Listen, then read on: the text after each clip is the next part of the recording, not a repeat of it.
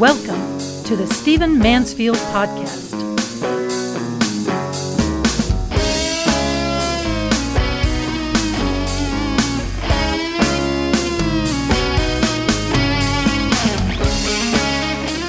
Because of what I'm about to say in this podcast, I want to start with a disclaimer. I like the nation of Turkey very much. I have traveled there. I have worked there. My wife and I have vacationed there. I have studied archaeology there. I have met with political leaders. Of course, I have many Turkish, I'm sorry, Kurdish friends uh, in Turkey. Uh, I like Turkey. I like the culture. I like the food. I like the hammams, the Turkish baths. I like very much. Uh, I like Turkey. I hope to be visiting there and working there for the rest of my life. But I do not like the current leader of Turkey, whose name is Recep Erdogan, and I do not like the thuggish government and military he has produced. I've been concerned about Mr. Erdogan for a long time. I've said as much in these podcasts. Uh, this is a man, though his nation is a member of NATO, if you can believe it, who has actually made speeches within the last few years talking about launching a crusade to retake Jerusalem. Now think about that. That's a U.S. ally, and that is a member of NATO. This is a man who uh, visited with Donald Trump in the first year of his presidency, and after meeting with him at the White House, went to the Turkish ambassador's home. There was a protest out front, and Mr. Erdogan not only watched but also instructed his guards to beat the protesters, many of them beaten senseless, uh, in a very violent display that, by the way, you can watch on YouTube. Just just put in the right search terms. I love what John McCain said right afterwards. Senator, U.S. Senator John McCain, uh, he said that this is not uh, the way things are done in the United States. We believe in freedom of speech, and we should throw the Turkish ambassador the hell out of the country. Mr. McCain doesn't always represent my views, but he certainly did on this issue.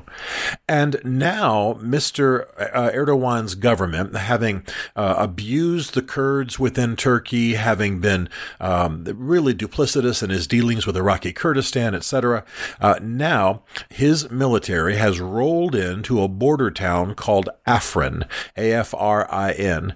Uh, Afrin is in the northern part of Syria. It's along the coast. I'm sorry, not the coast, but along the border of Turkey.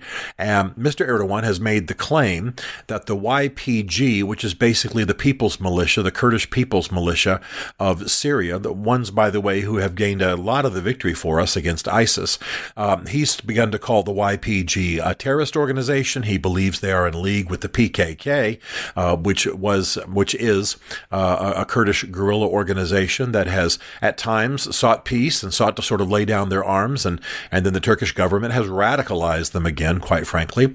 So Mr. Erdogan is accusing the YPG, which is a U.S. ally and uh, which has done marvelous things against ISIS, of being in league with the PKK and therefore an enemy of Turkey. So he's rolled his tanks, he's rolled his military into Afrin, even though it's in a foreign country. He's begun to bombard it. Hundreds have died. Um, atrocities are being done. Children are being traumatized. This looks exactly uh, like what Mr. Assad was doing in Syria against his own civilian populations. So the thing I have to I want to say about this uh, is that it really has to relate to U.S. policy.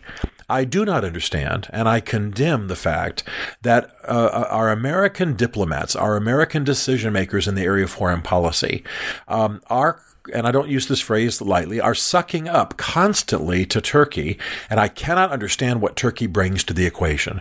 Why do we tiptoe around Turkey? Why do we allow Mr. Erdogan to do the violent things that he does?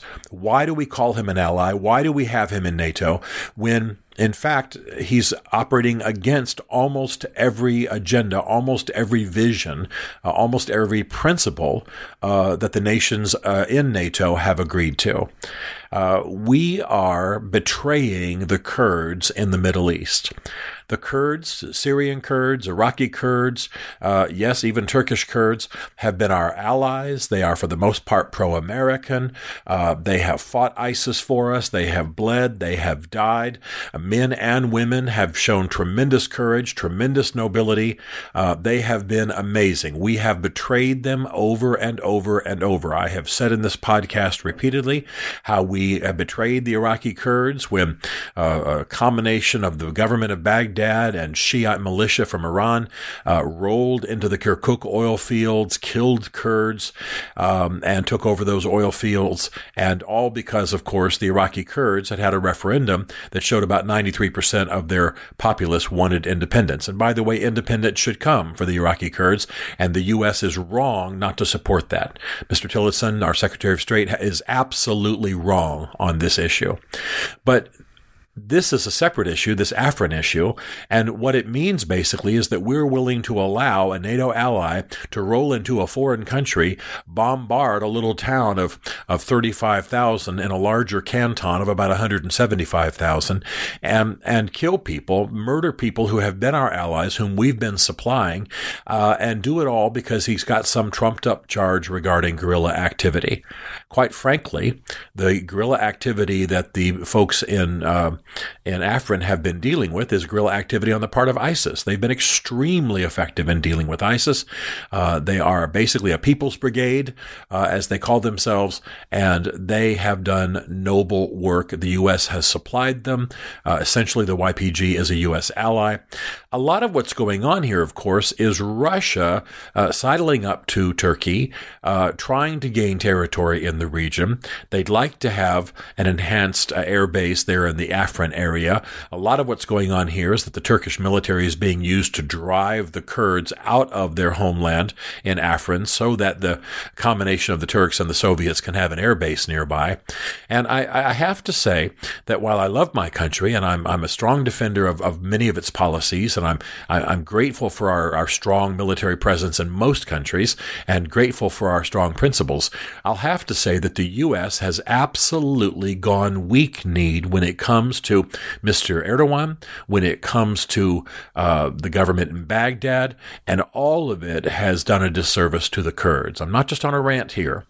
I, I want to say that if we're going to be consistent with U.S. foreign policy principles, and if, by the way, we're going to be consistent with what Mr. Trump has said about the Kurds and about foreign policy, we should be standing with the Kurds. We should be insisting that the, the uh, that Turkey leave Afrin. We should be backing off the Russians in the region, and we should be supporting Turkish independence. I'm sorry, Kurdish independence. What we need is an independent Kurdistan that combines uh, current Iraqi Kurdistan with parts of Syria and perhaps parts of other countries.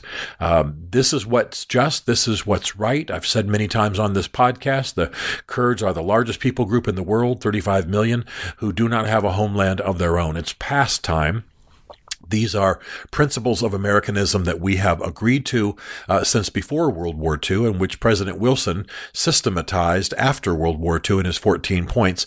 We've been promising the Kurds independence for years. That's a lot of the solution.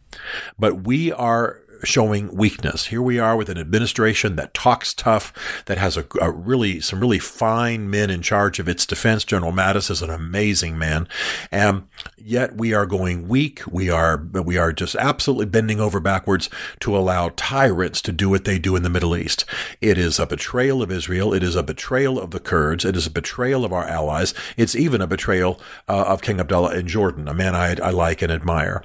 So it's time for us to get gain the courage of our convictions. And Afrin matters because it's another line in the sand at which U.S. Uh, diplomats are, are dithering, uh, are betraying the Kurds, and I got to tell you, there's so, only so much betrayal that they're going to put up with. There's there's only so much weakness we can show in the Middle East without other tyrants arising, uh, without other people who would never a year or two ago have stepped over certain lines in the sand, without them beginning to test American resolve. I can't find anywhere in the Middle East where the United States is maintaining firm, absolutely unwavering resolve even when it comes to putting a check and, and a hedge against its own allies. Afrin matters because it's going to be yet another symbol of American weakness, American dithering, and men like Recep Erdogan will take advantage of that. People will die. Our Kurdish allies will be killed. There will be no independent Kurdistan as there should be, and tyrants will be emboldened. That's why Afrin matters. And what do I want you to do? I want you to be aware of it. I want you to contact your congressman, particularly if your congressman or your senator uh, is on one of the uh, foreign relations committees um, or any committee that has to do with defense. I want you to make your, your principles known. Make sure you know what you're talking about. Make your principles known. Send emails, make calls. These things do matter. And Afrin is yet another line in the sand at which the U.S. currently is showing the kind of weakness for which we will pay dearly in the future. Stephen Mansfield is a New York Times best-selling author, a popular speaker, and a frequent faith and culture commentator on Fox and CNN. His groundbreaking books on faith and society include The Faith of George W. Bush, The Search for God and Guinness, Mansfield's Book of Manly Men, and Lincoln's Battle with God. Learn more at stephenmansfield.tv.